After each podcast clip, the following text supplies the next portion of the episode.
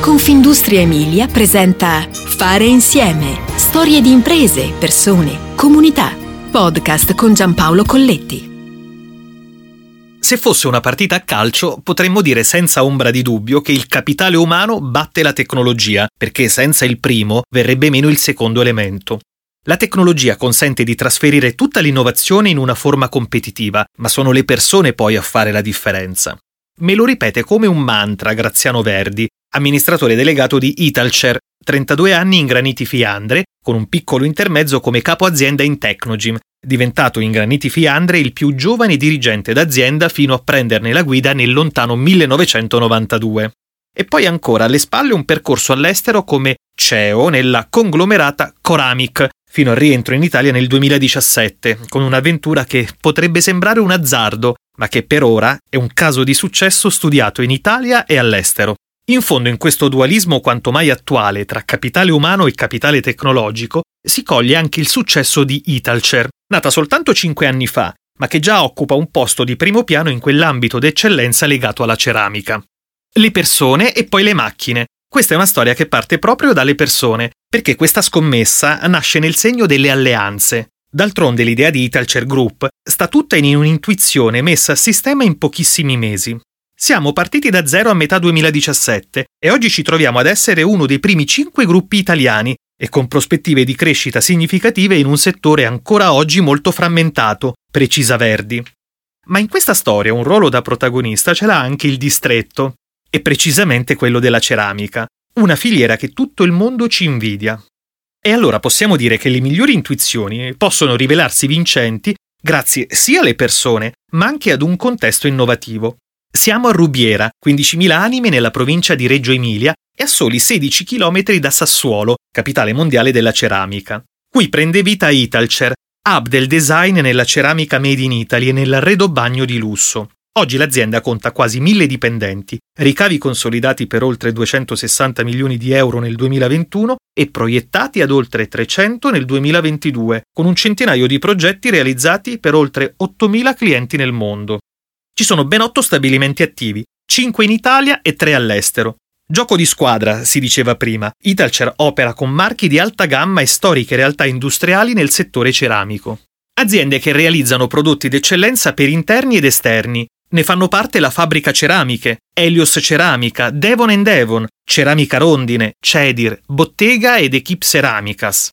Abbiamo cercato di acquisire aziende che avessero una logica di integrazione per formato e prodotto, e abbiamo provato a specializzare ogni realtà mantenendo e sviluppando i punti di forza di ogni marchio. Siamo partiti nel giugno 2017 grazie ad Alberto Forchielli, fondatore e presidente di Mindful Capital Partners e nostro azionista di riferimento.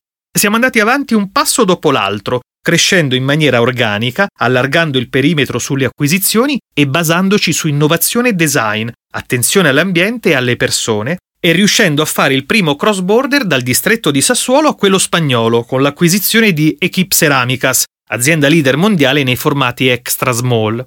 Quando sei attento alle tue colleghe e ai tuoi colleghi, godi del beneficio che sono con te in ogni momento, agiscono rapidamente e puntano all'eccellenza. In tutto il gruppo, sin dall'inizio, le persone hanno iniziato a rispondere ai clienti in modo impeccabile e questo ha permesso di crescere, ricorda Verdi. Ecco allora la formula per il successo dell'azienda, che passa dal successo delle persone, dalla loro soddisfazione. Design e sostenibilità, facile a dirsi, più difficile a farsi. Ma se poi decidi di investire in ricerca e sviluppo, in Italcer si contano attualmente oltre 600 progetti, con un investimento complessivo di 4,2 milioni di euro per uso efficiente dei materiali e risparmio energetico, beh, allora le cose possono accadere per davvero. Così l'azienda ricerca le materie prime naturali a minor impatto ambientale. Di più, si arriva persino a impiegare oltre il 50% di materie prime riciclate. E già oggi si è in grado di riciclare e recuperare oltre il 99% degli scarti di produzione generati nei diversi siti. Le linee di produzione sono dotate delle ultime novità tecnologiche. Siamo stati la prima fabbrica nel comparto ad installare nell'agosto del 2021 una nuova pressa dotata di soluzioni innovative per il circuito idraulico. Obiettivo? Ottimizzare e velocizzare ogni fase produttiva, ma con il minor consumo di energia. ma abbiamo anche investito 7 milioni di euro in un cogeneratore e tutto questo ci consente di azzerare quasi il consumo di energia elettrica nella preparazione degli impasti, dice Verdi. Innovare sempre, fermarsi mai. Nasce così Advance a giugno 2020.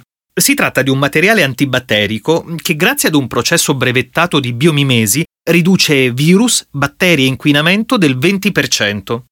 Sin da quando abbiamo costituito Italcer abbiamo pensato che per essere attrattivi e competitivi bisognava scommettere sulla qualità del manufatto. La bellezza estetica del prodotto della nostra ceramica resta intatta e si integra con la forza dell'igiene, precisa con orgoglio Verdi. Anche in questo caso il lavoro passa dalla squadra, ricerca e sviluppo e le università italiane e americane. Ma oggi quanto conta la filiera? Come si è trasformata nel tempo e in che modo sfrutta le leve della trasformazione digitale? Verdi non ha dubbi. Nel distretto ci sono valori importanti. Michael Porter, in uno dei suoi testi di marketing, cita come esempio di competitività proprio il distretto di Sassuolo. In fondo qui c'è una concentrazione in un'area industriale che facilita la logistica, si semplificano distribuzione e approvvigionamenti e si registra un vantaggio competitivo. Fare impresa però significa anche leggere i segnali deboli del proprio tempo e agire con rapidità. Abbiamo cambiato le ricette degli impasti e abbiamo fatto a meno delle argille che importavamo dall'Ucraina, rimaste bloccate per via della guerra. Nel distretto abbiamo 2 milioni di tonnellate di argille da sostituire e ce la stiamo facendo, conclude Verdi. Ecco allora i pionieri, radici ancorate alle proprie comunità, con la capacità però di cogliere i segnali e di intraprendere nuovi percorsi. Fare insieme ti aspetta alla prossima puntata. Puoi ascoltare tutti i podcast sul sito www.confindustriemilia.it slash podcast e sulle principali piattaforme digitali.